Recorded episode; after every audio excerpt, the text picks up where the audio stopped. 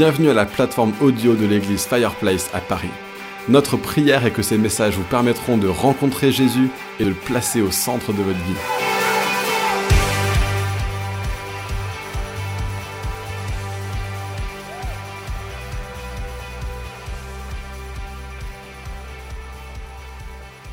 Ma priorité va conditionner ma manière de vivre. Alors moi j'ai posé la question à, à deux amis qui ne sont, qui sont pas croyants, qui ne sont pas chrétiens, et ils m'ont répondu, ma priorité dans ma vie, c'est de rendre ma femme heureuse et lui apporter tout ce qu'elle souhaite. Une autre personne, c'est faire ce que je veux sans me soucier du regard des autres. Mais ça peut aussi être euh, faire le bien autour de moi, euh, euh, réussir professionnellement, etc. Et franchement, ce sont des super, super objectifs dans la vie. Et peut-être que vous les partagez, peut-être que vous en avez d'autres. Moi, je suis ici pour, pas pour vous dire comment il faut vivre, mais quelle est la réponse avec une perspective euh, chrétienne à cette question, en basant sur ce qui est écrit euh, dans la Bible, qu'on croit être entièrement le message de Dieu pour nous. Alors, deuxième question pour vous, on va voir si vous vous rattrapez un petit peu. Euh, L'Assemblée des théologiens de Westminster. Nathan est parti, peut-être qu'il aurait su, euh, puisque c'est une question de théologiens. Donc, c'est des théologiens qui ont rédigé à Nathan. Est-ce que les théologiens de Westminster, ça te dit quelque chose? Ah, voilà, ils rattrapent. Donc, c'est des, euh, des théologiens, c'est pas grave hein, si vous ne le savez pas, je ne le savais pas avant de préparer ça, euh, qui ont rédigé au milieu du XVIIe une confession de foi qui encore aujourd'hui servent un peu de drapeau de ralliement des églises presbytériennes en Écosse, en Angleterre, en Irlande et en Amérique. Ils ont créé un, un document en fait, qui s'appelle le Petit Catéchisme et qui, en 107 questions, répondent aux grandes idées, aux grandes justement questions euh, de la foi chrétienne et de la, ouais, de la doctrine et de la morale chrétienne. Et à l'intérieur, on peut y lire quel est le but principal de la vie de l'homme?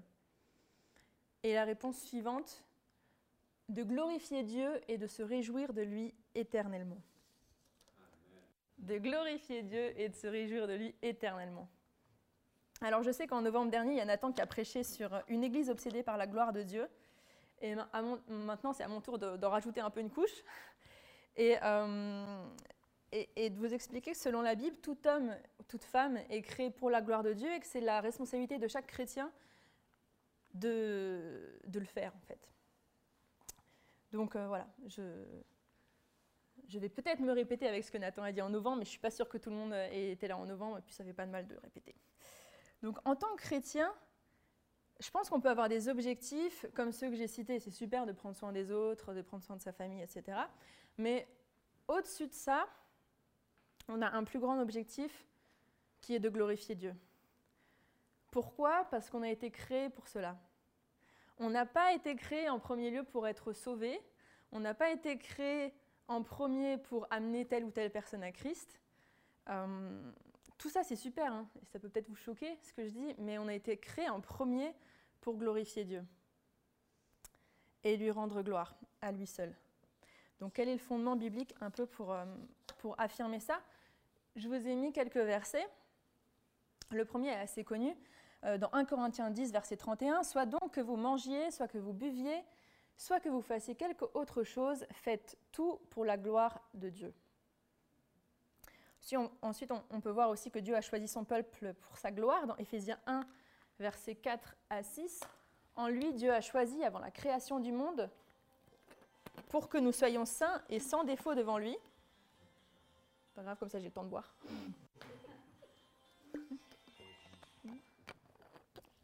Dans son amour, il nous a prédestinés à être ses enfants adoptifs par Jésus-Christ.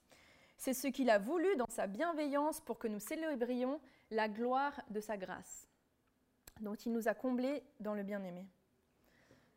Et ensuite, Dieu nous a créés pour sa gloire, on le voit aussi dans Ésaïe 43, versets 6 et 7. C'est- Ça s'intègre dans, dans un, dans un contexte que je ne vais pas développer là, mais c'est marqué Je dirai au nord, donne, et au sud, ne retiens personne. Ramène mes fils des pays lointains et mes filles de l'extrémité de la terre, tous ceux qui portent mon nom, que j'ai créé pour ma gloire, que j'ai façonné, que j'ai fait. Ensuite, j'ai- juste encore deux autres versets qui parlent, en plus, euh, c'est de la bouche de Jésus, et on voit que même Jésus, en fait, il est venu sur terre pour la gloire de son Père. On voit dans deux passages dans Jean, le premier, Maintenant mon âme est troublée, et que dirais-je? Père, délivre-moi de cette heure. Mais c'est pour cela que je suis venu jusqu'à cette heure. Père, glorifie ton nom. Et la deuxième partie, en fait, moi je connaissais ce passage, mais la deuxième partie, j'avais jamais tilté en fait. Euh, mais c'est marqué, et une voix vint du ciel. Je l'ai glorifié et je le glorifierai encore. Et ensuite, un peu plus loin, après avoir ainsi parlé, Jésus leva les yeux au ciel et dit, Père, l'heure est venue, glorifie ton Fils, afin que ton Fils te glorifie. Donc si vous voulez encore euh, une liste euh, plus exhaustive, je vous conseille de lire un, livre qui s'appelle Que les nations se réjouissent, Let the Nations Be Glad en anglais, de John Piper, qui développe euh, dans toute la première partie de son livre ça. Et c'est très bien écrit et, et moi, ça, a un peu bouleversé ma vie chrétienne de, de lire tout ça. Donc, une fois qu'on sait euh, qu'on est censé vivre pour la gloire de Dieu, la réaction fréquente qu'on entend, c'est Wow, mais ce Dieu, il est hyper égocentrique, et moi, comment je fais? euh, En fait, j'ai pas envie d'être une marionnette. Comment je fais pour m'épanouir personnellement si je dois vivre pour quelqu'un d'autre? Alors, cette réaction, elle me fait un peu penser à, ce qu'on peut entendre euh, au texte dans Éphésiens 5 sur le couple, la place de l'homme et de la femme euh, dans le couple, selon, Paul ce qui est marqué dans la Bible. Paul indique que Femmes, soumettez-vous à votre mari comme au Seigneur, et Marie, aimez votre femme comme Christ a aimé l'Église. Donc le sujet de la soumission, c'est un vaste sujet dans la société, aussi dans l'Église. Et moi, j'aime rappeler aussi le, rôle de l'homme qui est d'aimer la femme comme Christ a aimé l'Église. Et, c'est juste énorme. Moi, si j'ai un mari qui m'aime comme Christ a aimé l'Église, j'espère pas avoir trop de problèmes à me soumettre euh, à lui. Mais ce qu'on entend fréquemment, c'est oui, mais si si mon mari, euh, il me manipule, si mon mari, il me frappe, si mon mari, euh, il est feignant, etc. Et je pense que c'est des questionnements qui sont légitimes. On ne va pas dire, euh, c'est marqué que tu te soumets, soumets-toi, point. Mais en fait, dans le cas de notre relation avec Dieu, qui nous demande de, de soumettre à lui et de les glorifier, notre soumission peut être totale et nous pouvons entièrement nous consacrer à Dieu parce que la nature du Père en elle-même est parfaite et bonne et elle ne changera pas. Et il faut savoir que ce qu'il veut pour nous, c'est le meilleur, parce qu'il nous aime d'un amour extraordinaire, d'un amour extravagant. Donc parfois, on, chante ce chant euh, où on parle de l'amour extravagant de Dieu. Et au début, ça me faisait un peu bizarre, parce que quand on dit extravagant, je pense à quelqu'un qui s'habille de façon un peu chelou dans la rue. On dit, ah, il est extravagant celui-là. Et, euh, en fait, extravagant, euh, ça veut dire qui choque et surprend par son caractère singulier, déraisonnable. Et quand on voit ça et qu'on pense à l'amour de Dieu qui choque et surprend par son caractère singulier, déraisonnable, c'est totalement ça, c'est complètement singulier et on ne peut pas le, comprendre par la raison tellement c'est extraordinaire. Et donc Dieu veut que par cette soumission, par le fait qu'on le glorifie, en nous prosternant et en disant je te donne ma vie, je te donne mon cœur, comme on a chanté tout à l'heure, nous faisons ce qui est le meilleur pour nous parce que lui seul sait ce qui est le meilleur pour nous. Donc on n'a aucune excuse valable qui nous dispense et nous prive de l'obéissance à notre Père céleste. Un créateur sait ce qu'il y a de mieux pour sa créature. Dieu est parfait et bon. Il sait ce qui est bon pour toi, fais-lui confiance.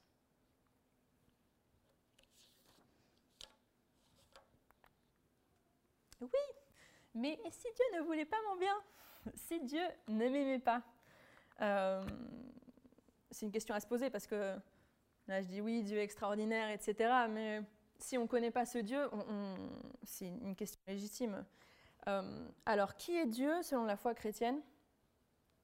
Donc, dans la foi chrétienne, euh, et la foi que la majorité d'entre nous nous avons, et, qui a transformé nos vies, en fait, c'est basé sur, sur l'évangile, dont, dont Karen aussi a parlé tout à l'heure qui dit que Dieu existait avant la création du monde, qu'il est le créateur de toutes choses. Donc souvent quand on dit ça, on pense à la nature, mais même de l'être humain.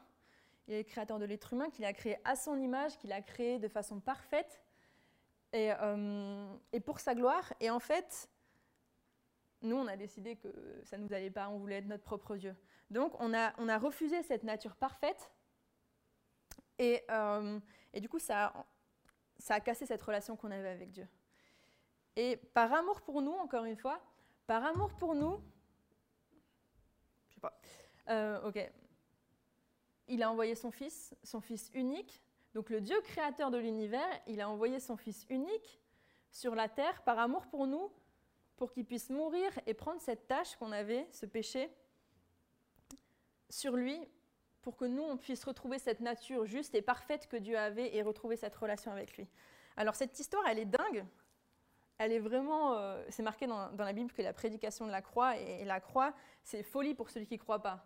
Franchement, quand, je suis euh, au travail ou autre et que je me rends compte de ce en quoi je crois, un Dieu qui a fait ça, je me dis que c'est, je comprends que ça, passe pour la folie, mais euh, que c'est aussi la puissance de Dieu pour celui qui croit et une fierté.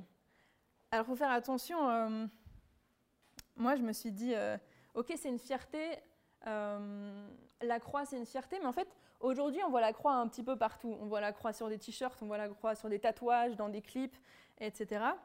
Et on se dit, ouais, la croix, c'est cool, sans forcément voir ce qu'il y a derrière, mais il ne faut pas oublier ce qu'elle représente. C'est un, un outil de torture, en fait. Et Serge Gainsbourg a dit, vous connaissez peut-être euh, cette citation, si on peut dire, Si le Christ était mort sur une chaise électrique, tous les petits chrétiens porteraient une petite chaise en or autour du cou. Et franchement, c'est vrai. Moi, quand j'ai lu ça, il a dit ça pour se moquer, en fait, pour se dire euh, c'est ridicule, une croix. Et, euh, mais c'est vrai, s'il était mort sur une, chaise électrique, on aurait une petite chaise autour du cou. Et, et aujourd'hui, on voit la croix comme si on, oublie ce que ça représente. On oublie qu'à l'époque, c'était hyper honteux d'être mort sur une croix, d'être condamné euh, à mourir sur une croix. Et qu'au-delà de la souffrance physique que Jésus il a vécue sur cette croix, et de la honte suprême, vous imaginez le créateur de toute chose qui a envoyé son fils mourir sur une chaise électrique en fait, ou je sais pas, une, chambre à gaz, enfin un truc vraiment honteux où c'est Dieu qui a fait ça quoi. et au-delà de ça, donc déjà, il y a la souffrance physique, parce que c'est atroce de mourir sur une croix, pas, je vous passe les détails. D'être nu aussi, c'est la honte. Bref, il y a la honte dans plein de niveaux.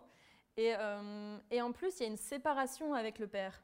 Moi, c'est quelque chose que je n'avais pas non plus compris euh, dans mes premières années de, vie chrétienne. Je pensais que quand Jésus il disait à la croix, Mon Dieu, mon Dieu, pourquoi m'as-tu abandonné? Euh, Je pensais que c'était un peu pour dire, Pourquoi t'as permis ça? Comment ça se fait que je suis ici Enfin bref. Et en fait, je ne sais pas si vous connaissez ce verset dans 2 Corinthiens 5 qui dit Celui qui n'a point connu le péché, il l'a fait devenir péché pour nous, afin que nous devenions en lui justice de Dieu. Il l'a fait devenir péché. Donc c'est vrai qu'à la croix, Jésus, il est devenu péché. Et comme je l'ai dit avant, le péché, euh, Dieu, par sa nature propre de perfection, ne peut pas être avec le péché. Donc Jésus est devenu péché et il y a eu un abandon du Père. Ça peut paraître bizarre, mais Dieu il s'est séparé d'une partie de lui-même, de, Dieu le Fils. Et donc Dieu, qui est nature pure, ne pouvait pas être en son contact, et Dieu s'est littéralement séparé de Jésus à la croix. Il s'est littéralement séparé d'une partie de lui-même. Dieu a été jusque-là pour que chacun de nous, nous puissions le connaître. Ensuite, il ne faut pas oublier le moment final, c'est la résurrection la résurrection, il nous a permis de nous connaître grâce à la résurrection où Jésus, en totale perfection, il est ressuscité et il a retrouvé le Père. Mais Dieu allé jusqu'à se sacrifier alors qu'il est tout-puissant et parfait pour nous qu'il a créés et qui ne sommes que des fourmis à son échelle pour que nous puissions le glorifier et passer l'éternité en sa présence en absence de tout mal. Il allé jusqu'à se sacrifier alors qu'il est tout-puissant et parfait pour que nous, nous qu'il a créés, alors que nous sommes que des fourmis pour lui, c'est Dieu quoi, on puisse le glorifier et passer l'éternité avec lui en sa présence. Franchement, ce Dieu que je viens de décrire, je me mets à genoux et je l'adore. quoi. Est-ce qu'on croit réellement en ce Dieu Ou est-ce que Dieu, c'est quelqu'un culturel? On sait qu'il a, a peut-être une puissance, quoi. Mais est-ce qu'on se rend compte de ce sacrifice, en fait? Qu'il est venu et qu'il est mort sur une chaise électrique. Et si oui, qu'est-ce que ça change dans nos vies au quotidien? Dieu nous a créés pour sa gloire et nous pouvons le glorifier parce qu'il en est digne, à cause de sa nature même, à cause de ce qu'il a fait à la croix et à cause de ce qu'il fait dans nos vies.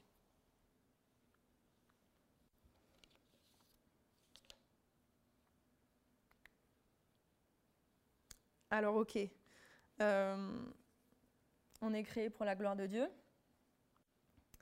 C'est bien, mais concrètement, comment, qu'est-ce que je fais? Comment j'adore Dieu? Alors, je ne sais pas si vous connaissez euh, ce passage dans la Bible, dans Jean 4, versets 20 à 23. Je vous fais un petit résumé. Mais c'est, euh, le passage avec Jésus et la Samaritaine. Donc, c'est Jésus qui rencontre une Samaritaine. on va en parler un, peu plus tard aussi de, de qui elle est. Mais euh, qui lui demande, il y en a qui disent qu'il faut aller adorer sur la montagne, il y en a qui disent qu'il faut aller adorer à Jérusalem, où est-ce qu'il faut adorer au final? Et en fait, Jésus lui répond, en quelque sorte, sorte le lieu n'est pas important, mais ce que Dieu recherche, c'est les adorateurs en esprit et en vérité. Alors, quand vous lisez le passage dans, dans la Bible, on peut voir que le terme esprit il n'y a pas de majuscule. J'ai regardé dans, plusieurs versions, j'ai essayé de regarder étymologiquement et tout, mais je n'ai pas forcément trouvé, mais c'est marqué avec le, petit e. Donc ça ne renvoie pas ici directement au Saint-Esprit, mais ça renvoie à l'esprit humain.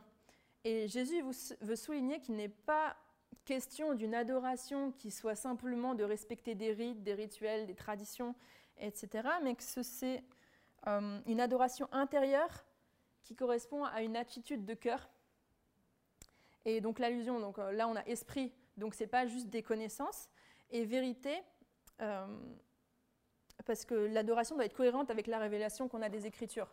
C'est hyper important et, on doit toujours se baser sur ça. Donc ce qui est important, c'est pas d'avoir des connaissances sur Dieu, c'est des connaissances de Dieu.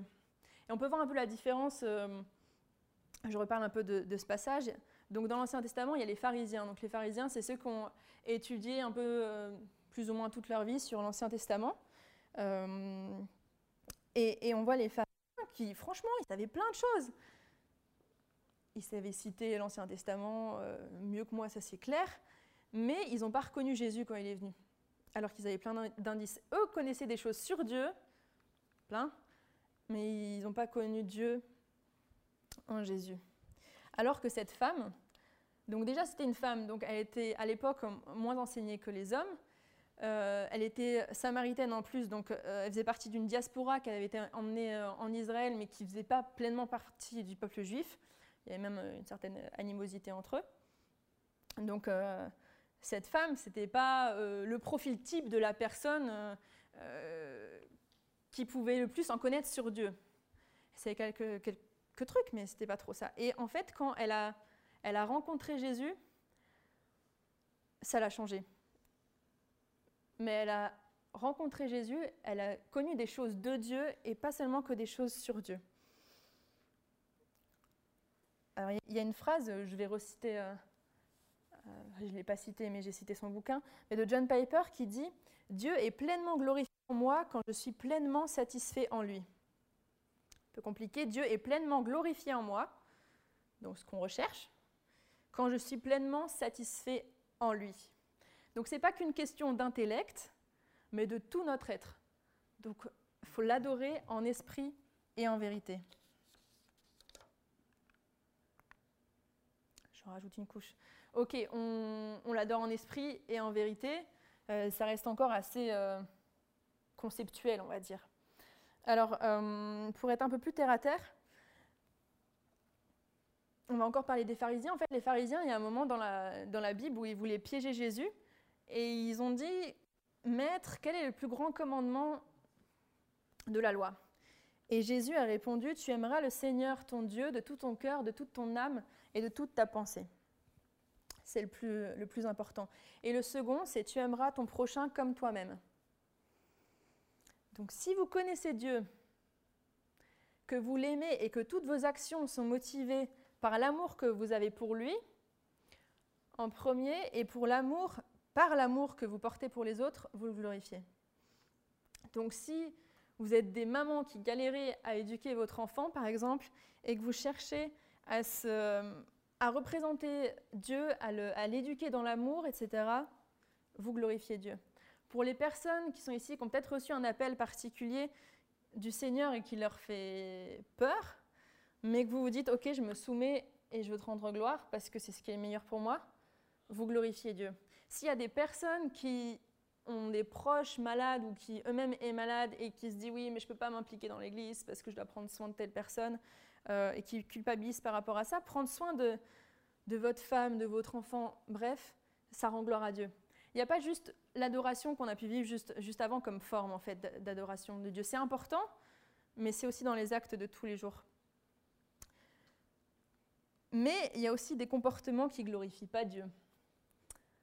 Et à la méchanceté, je vais en citer, c'est pas exhaustif, la méchanceté, la médisance, la fainéantise, l'immoralité sexuelle, le mensonge et plein d'autres.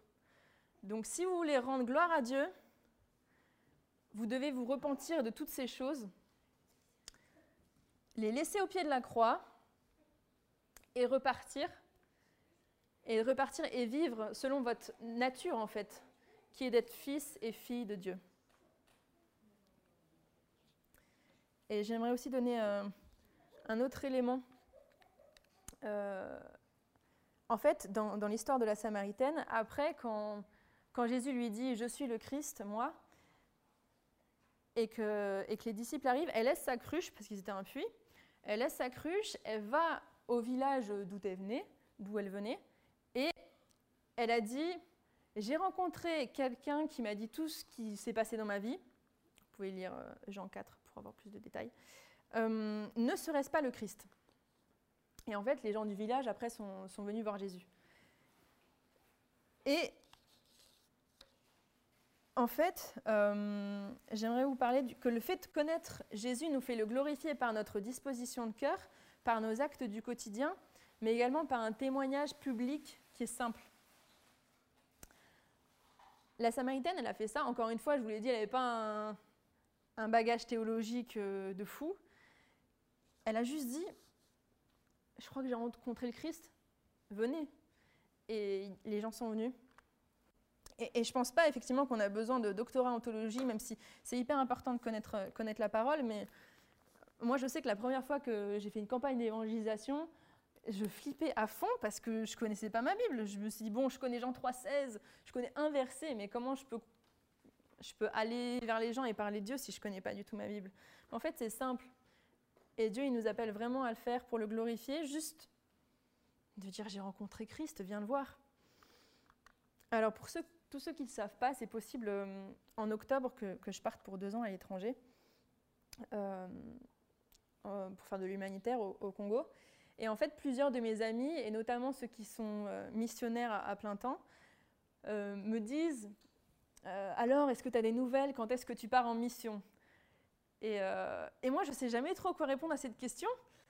Parce que, en fait, moi, j'y vais, vais pour le boulot. J'y vais avec une ONG, enfin l'humanitaire, bref euh, chargé de communication, lien avec les donateurs, bref, c'est professionnel.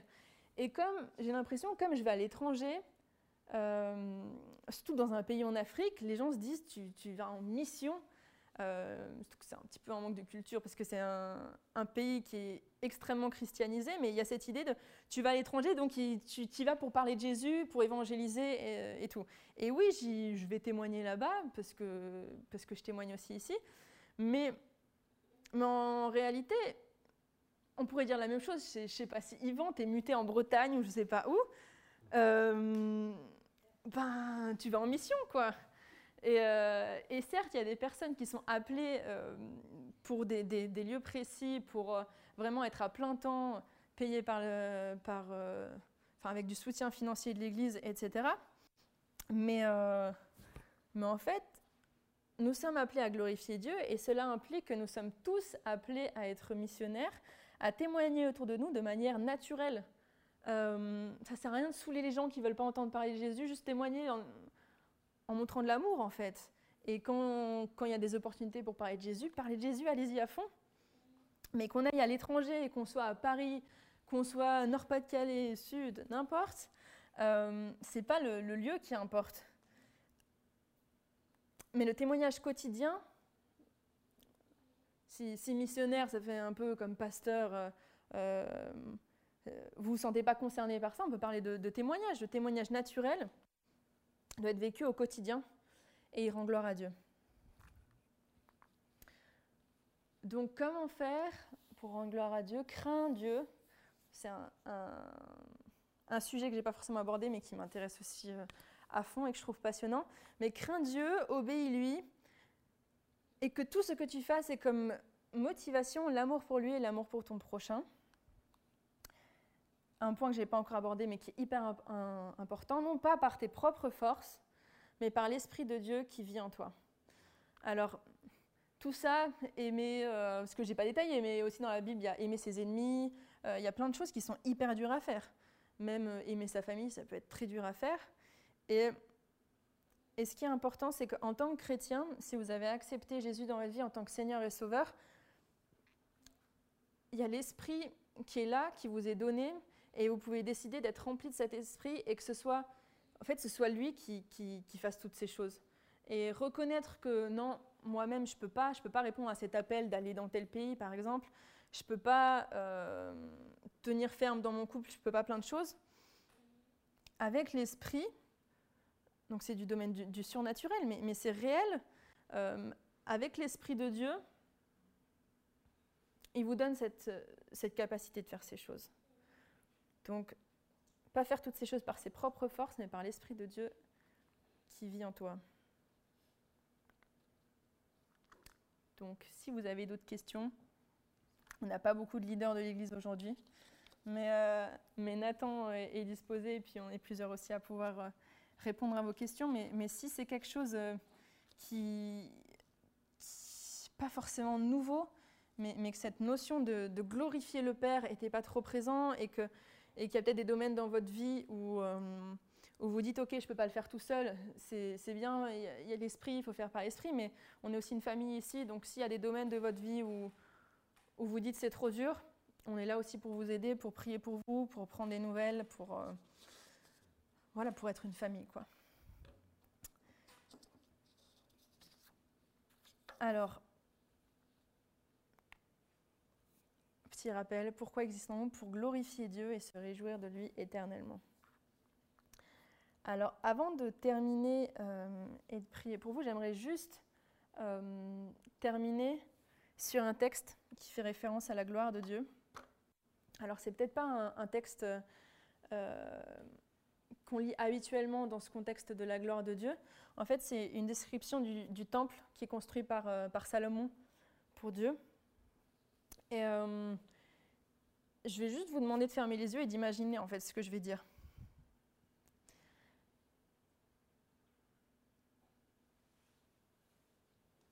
Salomon établit le sanctuaire intérieur au milieu de la maison pour y placer l'arche de l'alliance de l'Éternel. Le sanctuaire avait 10 mètres de longueur, 10 mètres de largeur et 10 mètres de hauteur. Salomon le couvrit d'or pur. Couvrit d'or pur. Il fit devant le sanctuaire un autel de bois de cèdre et le couvrit d'or. Il couvrit d'or pur l'intérieur de la maison, et il fit passer le voile dans des chaînettes d'or devant le sanctuaire, qu'il couvrit d'or. Il couvrit d'or toute la maison, la maison tout entière, et il couvrit d'or tout l'autel qui était devant le sanctuaire.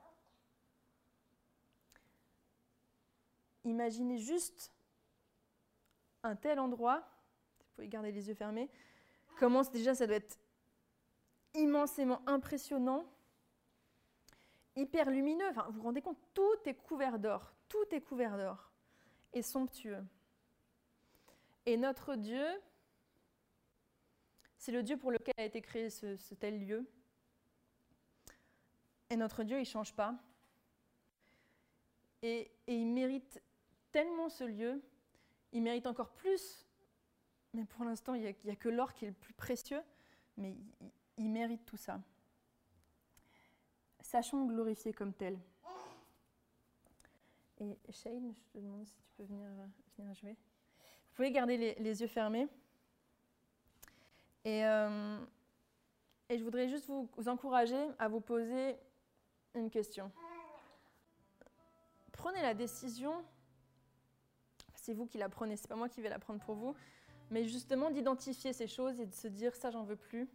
Je dépose à la croix, je suis fille et fils de Dieu et Dieu m'a donné la puissance par son esprit de vaincre ces choses et moi, pourquoi je suis sur terre Pour la gloire de Dieu? Et si vous n'êtes pas chrétien, pouvez vous poser la question, est-ce que j'ai envie de connaître ce Dieu pour lequel je serai éventuellement créé pour, euh, le glorifier? Et je vous propose, pour toutes les personnes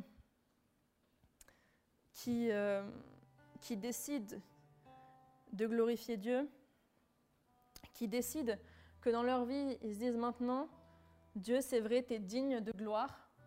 Tu es ce Dieu qui mérite cette salle en or pur.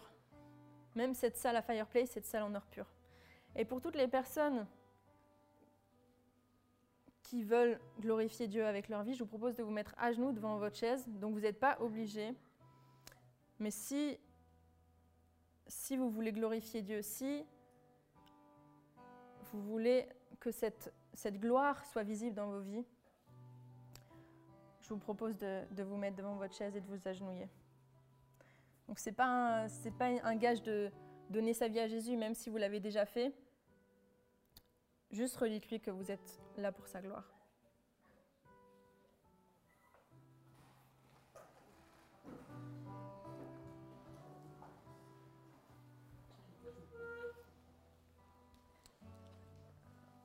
Et, ce que je vous propose, c'est euh, de reprendre un chant qu'on a chanté. Et ce n'est pas forcément un chant qu'on utilise normalement à la fin pour, euh, pour se consacrer nous-mêmes à Dieu ou faire quelque chose par nos propres forces, mais juste imaginons ce temple de Salomon, enfin de Salomon, ce temple de Dieu construit par Salomon, tout en or, et rendons gloire à Dieu pour qui il est, pour ce qu'il a fait, et parce qu'on est, on est.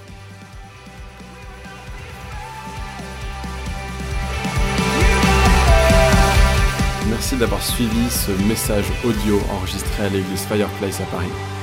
Pour en savoir plus sur nous et nos activités, retrouvez-nous les dimanches matins 10h30 au 78 rue de Sèvres à Paris ou bien sur notre site internet églisefireplace.com.